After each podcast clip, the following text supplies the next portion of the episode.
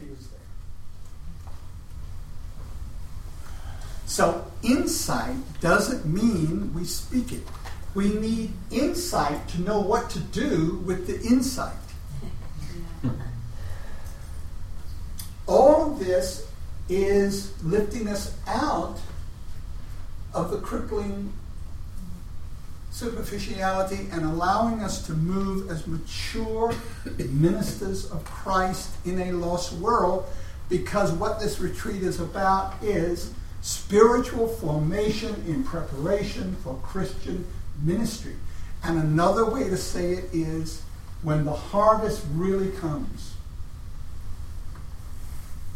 are we ready to bring the harvest to maturity? How do we bring people to maturity? Not in the first instance by speaking words to them. But in the first instance, we bring people to maturity, listen to this, by bringing them to God so that they can hear God speak the word to them. The healing word, the word that heals us, very often we must hear directly from our Father. It's too personal. It's too it makes us too vulnerable. He knows when we're ready. Now, I hope none of that hinders you if you move in a prophetic ministry. I'm not trying to hinder you, I'm not trying to pour cold water on you. I'm, I'm, I'm calling you to move from, make sure you're not a part of the immaturity and the superficiality, and that you move in maturity in whatever it is that God is calling you to. Okay, now, okay, back to um, 2 Timothy 1. We've got this gift, and it's in Timothy, and it has come to him through the laying on of hands of the apostle and also of the elders. So we've got a group of godly people who are mature and discerning. So whatever one person thinks can be can be affirmed by the others, and there's the prayer for this young man. Now, we think of Timothy as a young man. Let no man despise your youth. We think, well, he's probably 15 or so. Mm-hmm. Timothy might have been mid 30s when Paul said to him, Let no man despise your youth. Okay, so we got the gift. What does the gift mean? What's the result of the gift? Let's just say, for the purpose of just our own context, that this is some the beginning of an anointing. What does that look like, and, and, and what are the consequences of that? Second Timothy is filled with instructions from Paul to Timothy. He's received the gift through the laying on of hands, but now there come instructions that in the language are command forms. So command not in the sense of, you know, some kind of harsh command, but instructions. What instructions does Paul give to Timothy after he has received his gift? Well, let's just look at a few of them. Uh, verse 6 Timothy is told to fan into flame. Verse 6 For this reason I remind you, fan into flame the gift of God. So somehow this gift of God is not something that just descended on Timothy and all of a sudden there it was. He has to fan this into flame. How do you do that? Think about that. George? Yeah. May I interrupt and ask, uh, will you turn those lights on? Yes. I'm becoming blinder and blinder. Yes, thank you. This is a great example of the Is it letting? There, thank you. Want to back off? Probably. Yeah,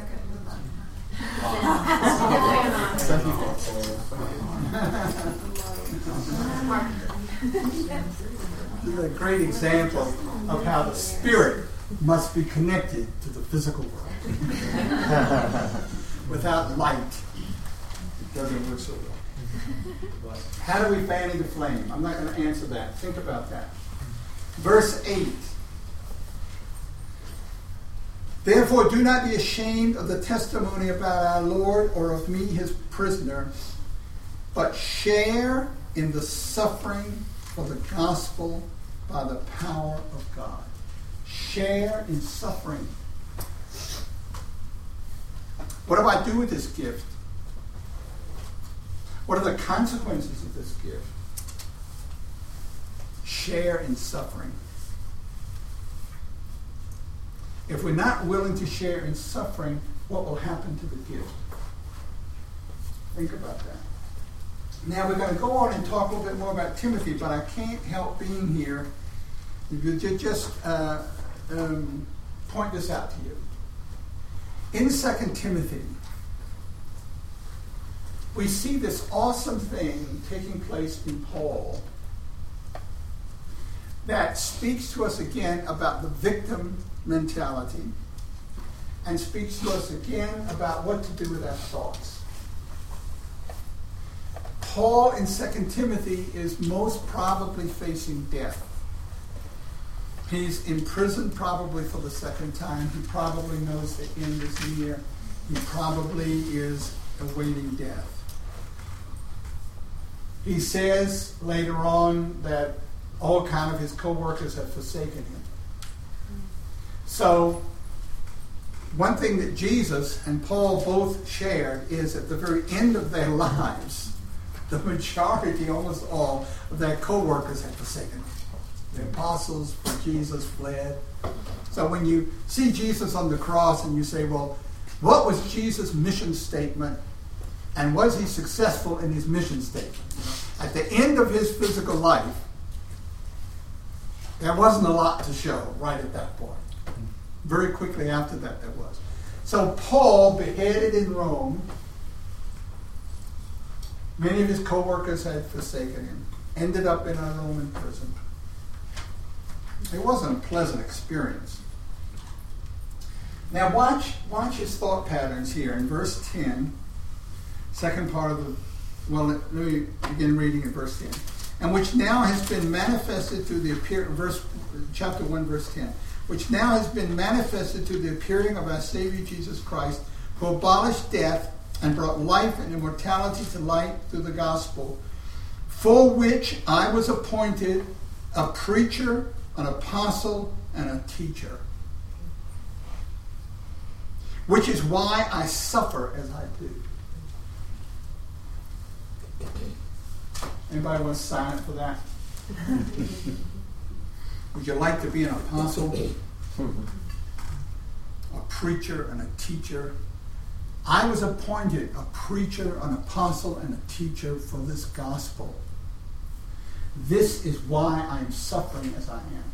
So, right there, Paul's thinking about himself. And he's thinking about his suffering. And it's understandable that he's thinking about himself, and it's understandable that he's thinking about his suffering because it hurts. If you take a hammer and bang your thumb, you are going to be thinking about your thumb. So when we're suffering, we're thinking about the suffering. That's natural. Watch where his thoughts go. Which is why I suffer as I do. Here's the switch. But I am not ashamed. For I know whom I have believed, and I am convinced that he is able to guard that day, guard until that day what has been entrusted to me. Can you see how his thoughts go to his suffering and immediately from his suffering to God? Can you see that? Can you see that process? his mind had been renewed. He had been given the mind of Christ. His thoughts were trained to focus and center on God. And in the normal experience of life, when pain was there, and you're thinking about your pain, he had taught himself focus on God. Now, that's part of renovation of the heart. That's part, that's a, that's a, that's a picture of maturity in Christ. Let's get back to Timothy. A couple more thoughts about Timothy. Verse 2, uh, chapter 2, verse 3. Again, we, we, we see this phrase share in suffering. So, what is Timothy to do with the gift? What does the gift, what are the consequences of the gift? Is the gift just something that's there, whatever happens? Or is there, are there decisions and actions that Timothy is required to take to bring the gift to maturity? Did it all just happen instantaneously when hands were laid on him? Or was this a lifelong process of deeper and deeper maturity that was working in him? So, um, 2 Timothy 2 3, sharing suffering. Then we get symbols, that we talked about symbols. So, Paul gives Timothy some sim- symbols to help him image what a mature servant of God is like. And he gives him the uh, image of a soldier, an athlete, and a farmer. So, verse 4 no soldier gets entangled in civilian pursuits. What does that mean? Does that mean it's wrong to have a job? No, it doesn't mean that. Of course, it doesn't mean that. Paul himself uh, spent some parts of his ministry making tents and selling tents. It doesn't mean that people who work normal jobs are not doing the will of God. Having said that, it does say no soldier gets entangled in civilian pursuits. This links in with what we were talking yesterday. Getting entangled in civilian pursuits is far more than having a job and having to take care of a family. There are all kinds of other things that we need to revisit to free up the time and energy we need for the pursuit of God. Um, then, verse 5 an athlete is not crowned unless he competes according to the rules. The hardworking farmer who ought to have the first share of the crops. Hardworking farmer. All of this is giving us a picture. We're trying to present a picture here of what the ancient anointings and the development of the ancient anointings involves. Mm-hmm. Now, um, do go, go to verse 15, chapter 2, verse 15. Do your best what does that mean? Do your best to present yourself to God as one approved, a worker who has no need to be ashamed. Do your best. Now, we're almost uh, through this, but go, go with me to verse 22, chapter 2, verse 22. So flee youthful passions. What does that mean? How do you do that? How do you flee youthful passions?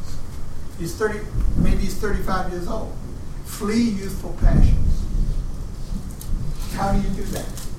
Do you do that by willpower? The answer is no. If you think you do that by willpower, you misunderstand the role of the will. Because, for example, the will can quickly at any point be overridden by the emotions. This leads to much Christian defeat because we have the idea that we have to do all this by willpower. Flee youthful passion. I just decide I fail. You know, I, I, I remember I had an experience of the Lord. My initial experience of the Lord was somewhere between the age of 10 and 12. God made himself known to me in St. Thomas Episcopal Church, Richmond, Virginia in a way that was absolutely life transforming. It was the most glorious, the most healing, the most desirable, the most wonderful experience of my entire life. It has been an experience that I've remembered my entire life. It has kept me, it kept me out of liberal theology. My first year in college was at a Presbyterian college where liberal theology was taught. You know, the the the story of the Old Testament is the story of the search and development of the concept of monotheism in the people of Israel. And the prophets understood it much more than Abraham did. You know, all of this. The JEDP, uh, the whole, I got the whole thing. And at the end of that year, as a college freshman, I decided if what I'm learning here is true, and what I experienced in St. Thomas Episcopal Church is a lie, I would rather have the lie because there was something in that that was so powerful and so life giving, and I want it, and I've lost it, and I will do anything to get that back. And that summer, I became a pastor of a little country church, 75 people, that was in the Disciples of Christ And it was the blind leading. now, I don't know how I got on that. I don't even know. What was I Clean, youthful Willpower. Clean, youthful passions. Clean, youthful passions. Yeah. Flee youthful passions, okay. That experience, you know, I'm going to say it really, I want to say it really softly. That experience, I now understand to be the baptism of the Holy Spirit. It, you probably never had an experience like it. It's okay, you know, because I'm telling you this this experience was the most life-giving thing I've ever had. But I'm also telling you that after that, I became an atheist. After that, I was filled with anger. That experience, although it's been life-changing, life transformational. I've never ever forgotten. It's the most beautiful thing I've ever experienced. There wasn't anything magic in it. It didn't make me godly, mm. But it planted something in me that made me unable to come away from the hunger to be godly. So that when I became an atheist, I could not sustain my atheism. I couldn't. I couldn't deny what happened to me at St. Thomas Episcopal Church. And we talked about the Episcopal Church yesterday. You know, you know, I'm not saying that the Episcopal Church you, you all should become Episcopalians. I'm not saying that. I'm just saying God did it to me in the Episcopal Church, and so God is alive, and He's alive in His church. But that experience did not make me something other than what I had to decide to do and have to decide to do today, every day. Now we're coming in for a landing. Verse 23. This is to Timothy, and it has everything to do with what we're talking about reflections on ancient anointings, but it also reconnects with what I started, you know, this morning on reconciliation. 2 Timothy 2:23. This is again instruction to Timothy. Timothy, my son in the faith. Here are my instructions to you. Have nothing to do with foolish, ignorant controversies.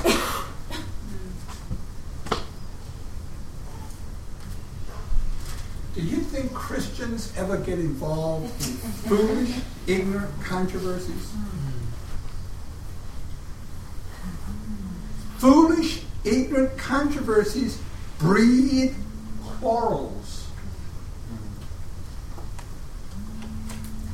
Verse 24 And the Lord's servant must not be quarrelsome.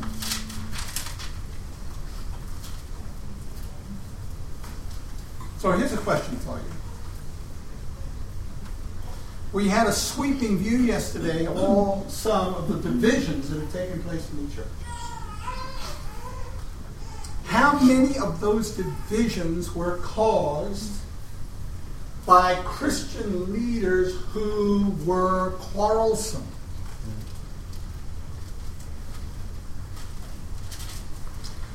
Now, I don't have to agree with you to avoid being quarrelsome.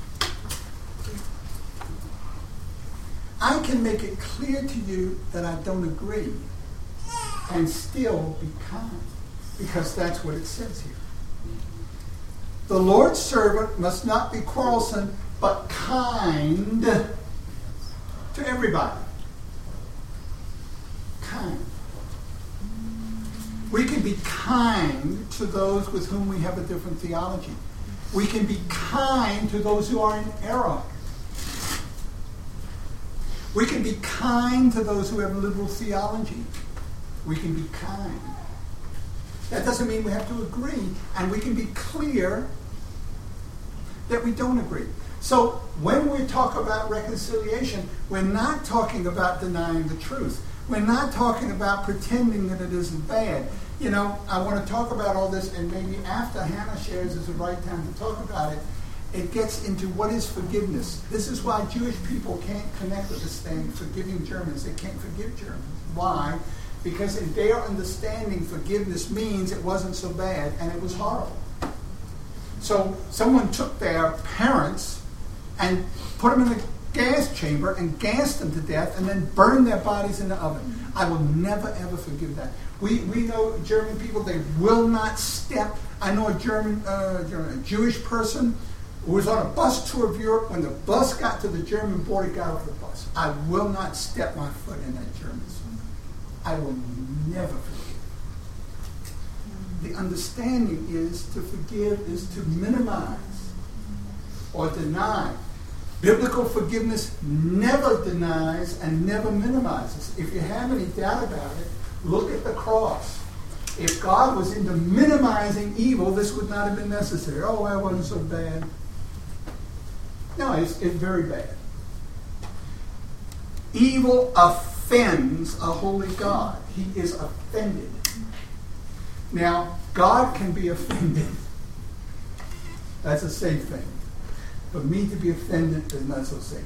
God can be angry. I'm happy with that. For me to be angry is happy with that. God is offended by sin. He will never deny sin. He will never minimize sin. His son went to the cross because he will never minimize sin. Forgiveness is never minimizing. Forgiveness is you have wronged me in the deepest kind of way. It is not my role to retaliate.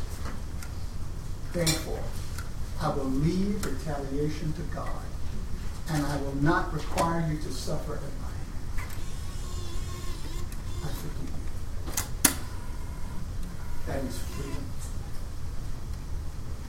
That comes, that is not a technique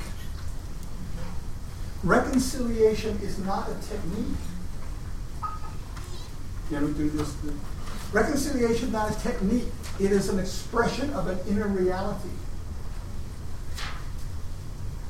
In order to be involved in the ministry of reconciliation, we become a certain kind of person for whom reconciliation is a natural expression of who we are on the inside.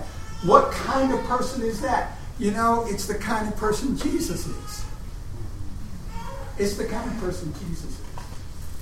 Jesus was not quarrelsome. Brothers and sisters, when somebody wants to quarrel, just stop.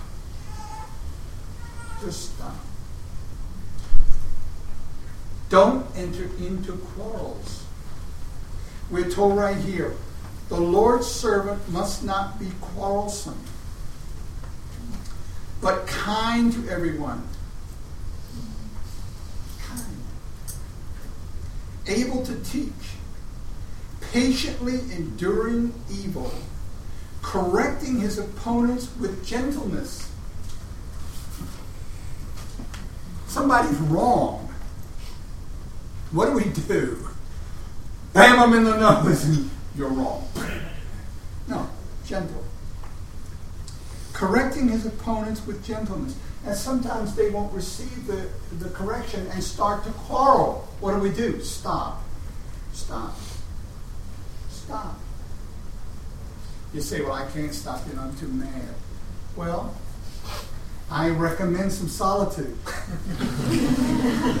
because God can transform that anger inside of you to where you can receive the anger from somebody else and just simply stop and absorb it.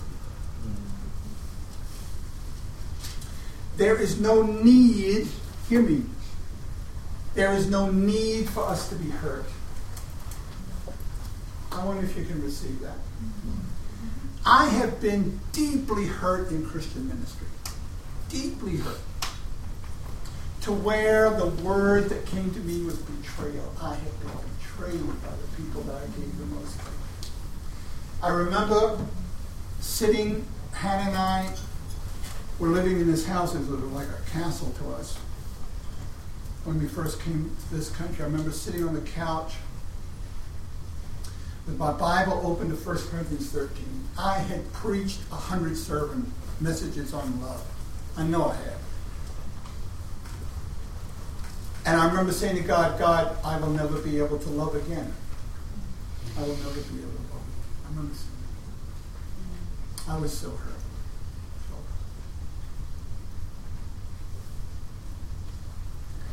You know something?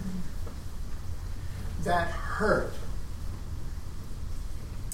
was a fruit of my own sin and immaturity. That's what it's a fruit of. It's the old man that gets hurt. Now, I don't mean that to be unkind. And if you're hurt, I, I, I'm, I don't mean to be unkind at all. Because I was very hurt. So join the club. But there is a place in Christ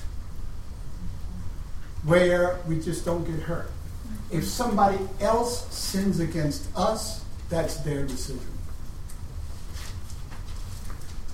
I'm not responsible for your sin against me. I'm responsible for my reaction to your sin against me. What, what should be my reaction? Well, how would Jesus react? How did Jesus react? This is not Christian platitudes. Timothy, do not be quarrelsome. Be kind. Be gentle. Be patient. Listen. Help to take those that oppose you to the place of healing. If they're not ready to go, honor their decisions.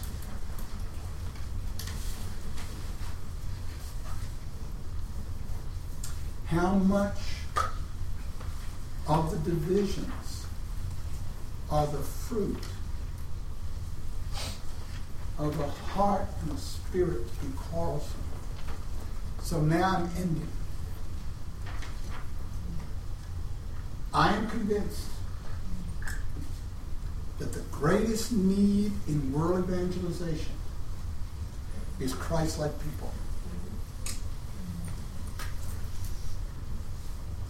Greatest need in world evangelization is not more strategies, not more money, not more missionaries. All those things are good and important. But the greatest need is Christ like people.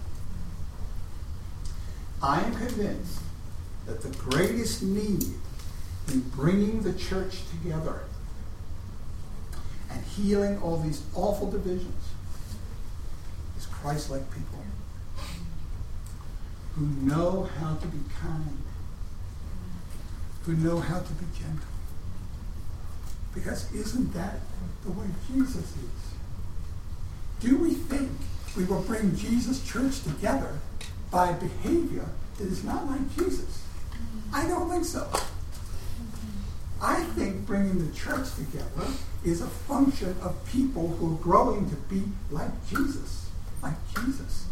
Because when we come together, Jesus will be in the middle. He will be in the middle. He is in the middle. So, brothers and sisters, these are some thoughts from George between breakfast and morning prayer on the subject of restore the ancient anointings. Now it's time for a break.